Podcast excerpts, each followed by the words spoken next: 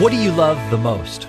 Hi, this is Jonathan Falwell. You know, in 1 John chapter 2, verse 15, it says this, "Do not love the world or the things in the world. If anyone loves the world, the love of the Father is not in him."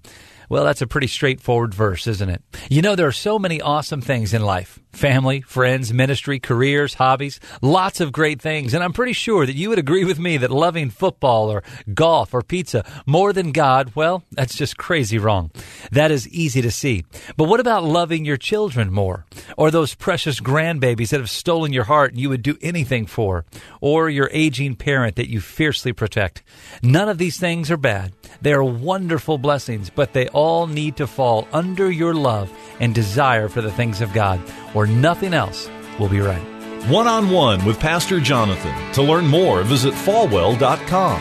Falwell.com.